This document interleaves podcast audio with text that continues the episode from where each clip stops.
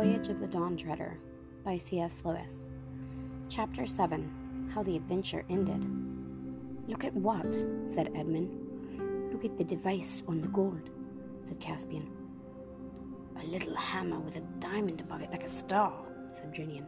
Why, I've seen that before. Seen it? said Caspian. Why, of course you have. It is the sign of a great Narnian house. This is the Lord Octavian's arm ring. Villain, said Reaper Reepicheep to the dragon, have you devoured a Narnian lord? But the dragon shook his head violently. Or perhaps, said Lucy, this is the Lord Octavian, turned into a dragon, under an enchantment, you know. It needn't be either, said Edmund. All dragons collect gold, but I think it's a safe guess that Octavian got no further than this island. Are you the Lord Octavian? Said Lucy to the dragon, and then, when it sadly shook its head, Are you someone enchanted? Someone human, I mean? It nodded violently. And then someone said, people disputed afterwards whether it was Lucy or Edmund said it first, You're not, not Eustace by any chance and Eustace nodded his terrible dragon head and thumped his tail in the sea, and everyone skipped back. Some of the sailors with ejaculations I will not put down in writing, to avoid the enormous and boiling tears which flowed from his eyes. Lucy tried hard to console him, and even screwed up her courage to kiss the scaly face, and nearly everyone said, Hard luck. And several assured Eustace that they would all stand by him, and many said there was sure to be some way of disenchanting him, and they'd have him as right as rain in a day or two. And of course, they were all very anxious to hear his story, but he couldn't speak. More than once in the days that followed, he attempted to write it for them in the sand, but this never succeeded. In the first place, Eustace, never having read the right books, had no idea how to tell a story straight and for another thing, the muscles and nerves of the dragon claws that he had to use had never learned to write and were not built for writing anyway. As a result, he never got nearly to the end before the tide came in and washed away all the writing except the bits he had already trodden on or accidentally swished out with his tail. And all that anyone had seen would be something like this. The dots are for the bits he had smudged out. I just rusk a gruns I mean Drungun's cave cause it was dead and aining so hard woke up and co get off my arm oh bother. It was, however, clear to everyone that Eustace's character had been rather improved by becoming a dragon. He was anxious to help. He flew over the whole island and found that it was all mountainous and inhabited only by wild goats and droves of wild swine. Of these, he brought back many carcasses as provisions for the ship. He was a very humane killer, too, for he could dispatch a beast with one blow of his tail so that it didn't know, and presumably still doesn't know, it had been killed. He ate a few himself, of course, but always alone, for now that he was a dragon, he liked his food raw, but he could never bear to let others see him at his messy meals. And one day, flying slowly and warily, but in great triumph, he bore back to camp a great tall pine tree, which he had torn up by the roots in a distant valley, and which could be made into a capital mast. And in the evening, if it turned chilly, as it sometimes did after the heavy rains, he was a comfort to everyone, for the whole party would come and sit with their backs against his hot sides and get well warmed and dried. And one puff of his fiery breath would light the most obstinate fire Sometimes he would take a select party for a fly on his back so that they could see wheeling below them the green slopes, the rocky heights, the narrow pit like valleys, and far out over the sea to the eastward a spot of dark blue on the horizon which must be land. The pleasure, quite new to him, of being liked and still more of liking other people was what kept Eustace from despair, for it was very dreary being a dragon he shuddered whenever he caught sight of his own reflection as he flew over a mountain lake. He hated the huge bat like wings, the saw edged ridge on his back, and the cruel curved claws. He was almost afraid to be alone with himself, and yet he was ashamed to be with the others. On the evenings when he was not being used as a hot water bottle, he would slink away from the camp and lie curled up like a snake between the wood and the water. On such occasions, greatly to his surprise, Reepicheep was his most constant comforter. The noble mouse would creep away from the merry circle at the campfire and sit down by the dragon's head, well to the windward, to be out of the way of his smokery breath.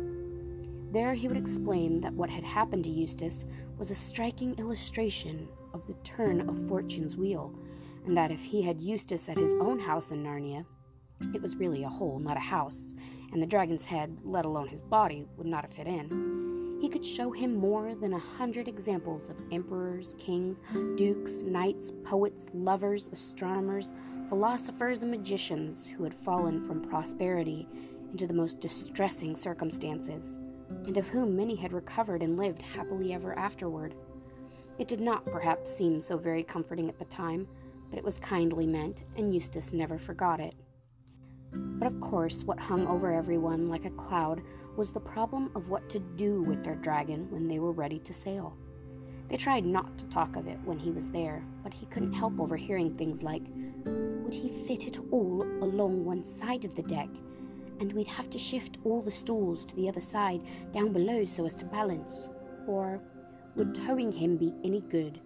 Or, would he be able to keep up by flying? And most often of all, but how are we to feed him?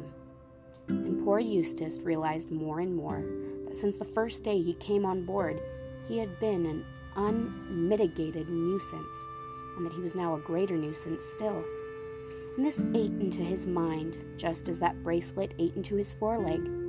He knew that it only made it worse to tear at it with his great teeth, but he couldn't help tearing now and then, especially on hot nights.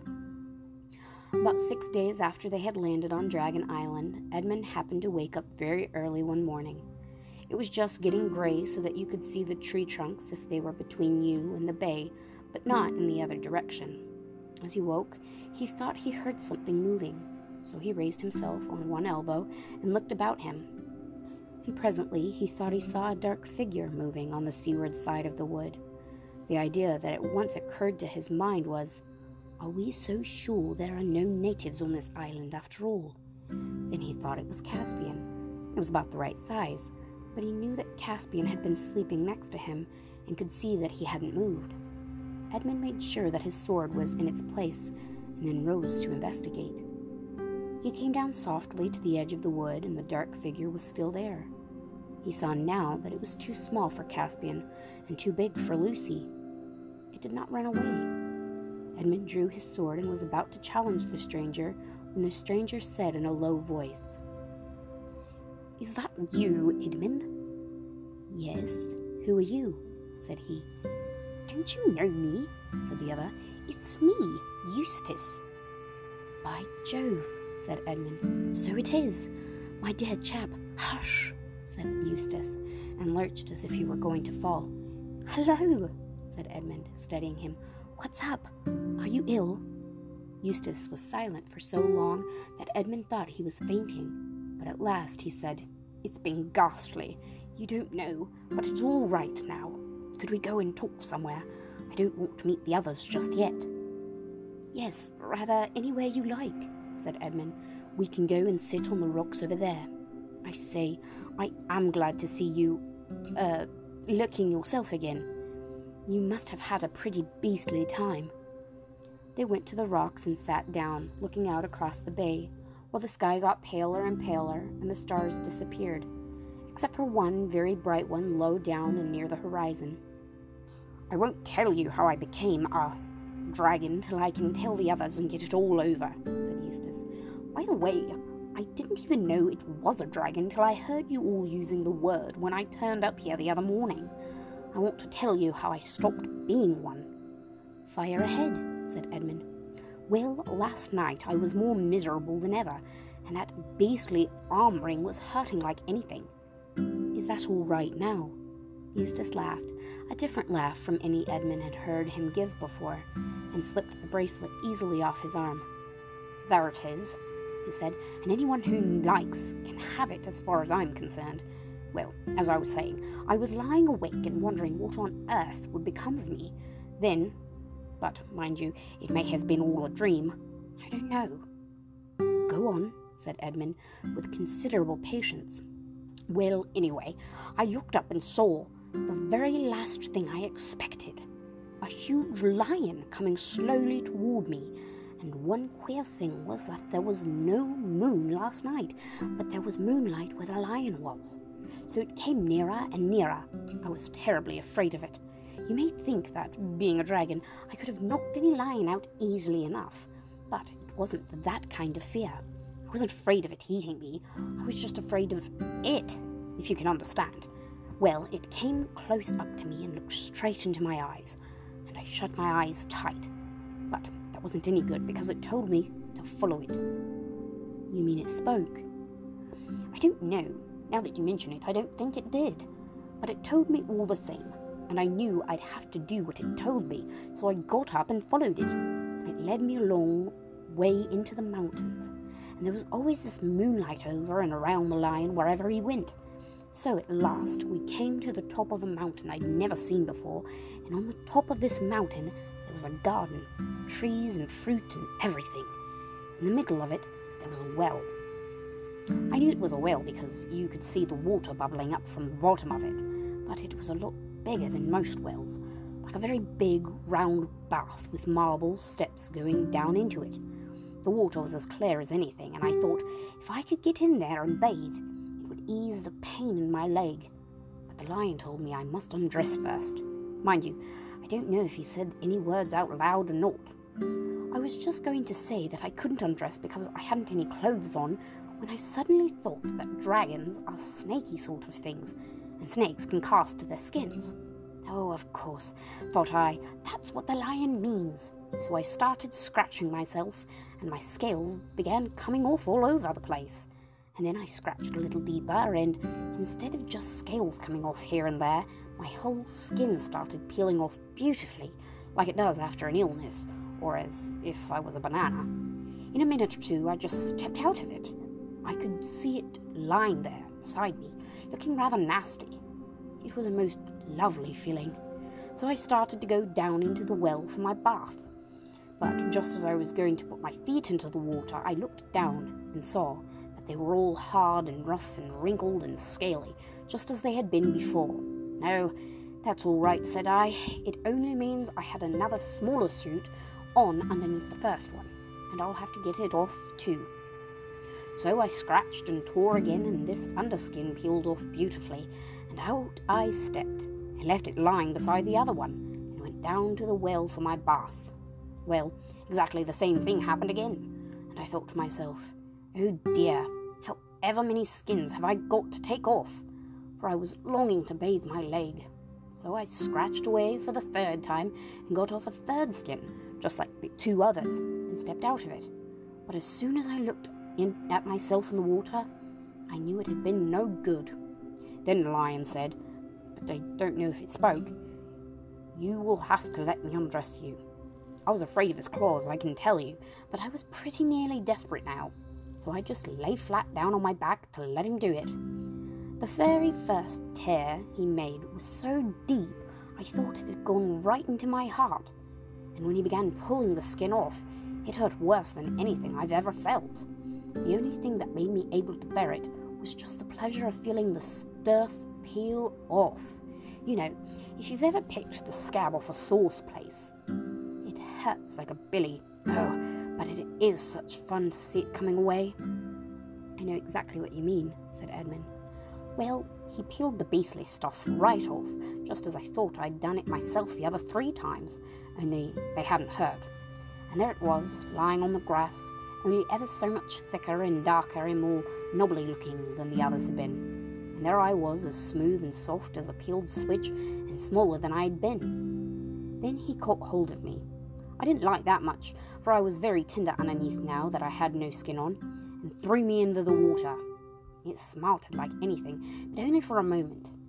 After that, it became perfectly delicious, and as soon as I started swimming and splashing, I found that all the pain had gone from my arm, and then I saw why. I turned into a boy again. You'd think me simply phony if I told you how I felt about my own arms. I know they've no muscle and are pretty mouldy compared with Caspian's, I was so glad to see them. After a bit, the lion took me out and dressed me. Dressed you? with his paws. Well, I don't exactly remember that bit, but he did somehow or other in new clothes. The same I've got on now, as a matter of fact. And then suddenly I was back here, which is what makes me think it must have been a dream. No, it wasn't a dream, said Edmund. Why not? Well, there are the clothes for one thing, and you have been, well, undragoned for another. What do you think it was then? asked Eustace. I think you've seen Aslan, said Edmund. Aslan, said Eustace. I've heard that name mentioned several times since you've joined the Dawn Treader, and I felt. I don't know what. I hated it. But I was hating everything then. By the way, I'd like to apologize. I'm afraid I've been pretty beastly. That's all right, said Edmund. Between ourselves, you haven't been as bad as I was on my first trip to Narnia. You were only an ass, but I was a traitor. Well, don't tell me about it then, said Eustace. But who is Aslan? Do you know him? Well, he knows me, said Edmund. He is the great lion, the son of the Emperor beyond the sea, who saved me and saved Narnia. We've all seen him. Lucy sees him most often. It may be Aslan's country we're sailing to. Neither said anything for a while. The last bright star had vanished, and though they could not see the sunrise because of the mountains on their right, they knew it was going on because the sky above them and the bay before them turned the color of roses. Then some bird of the parrot kind screamed in the wood behind them. They heard movements among the trees, and finally a blast on Caspian's horn. The camp was astir. Great was the rejoicing when Edmund and the restored Eustace walked into the breakfast circle round the campfire. And now, of course, everyone heard the earlier part of his story. People wondered whether the other dragon had killed the Lord Octavian several years ago, or whether Octavian himself had been the old dragon. The jewels with which Eustace had crammed his pockets in the cave had disappeared, along with the clothes he had then been wearing. But no one, least of all Eustace himself, felt any desire to go back to that valley for more treasure. In a few days now, the Dawn Treader, remasted, repainted, and well stored, was ready to sail. Before they embarked, Caspian caused to be cut on a smooth cliff facing the bay the words Dragon Island, discovered by Caspian X, King of Narnia, etc., in the fourth year of his reign. Here, as we suppose, the Lord Octavian had his death. It would be nice and fairly nearly true to say that from that time forth Eustace was a different boy. To be strictly accurate, he began to be a different boy. He had relapses. There were still many days when he could be very tiresome, but most of those I shall not notice. The cure had begun. The Lord Octavian's arm ring had a curious fate. Eustace did not want it and offered it to Caspian, and Caspian offered it to Lucy. She did not care about having it. Very well then, catch as catch can, said Caspian, and flung it up in the air. This was when they were all standing looking at the inscription. Up went the ring, flashing in the sunlight, and caught and hung as neatly as a well thrown quoit on a little projection on the rock. No one could climb up to get it from below, and no one could climb down to get it from above. And there, for all I know, it is hanging still, and may hang till that world ends,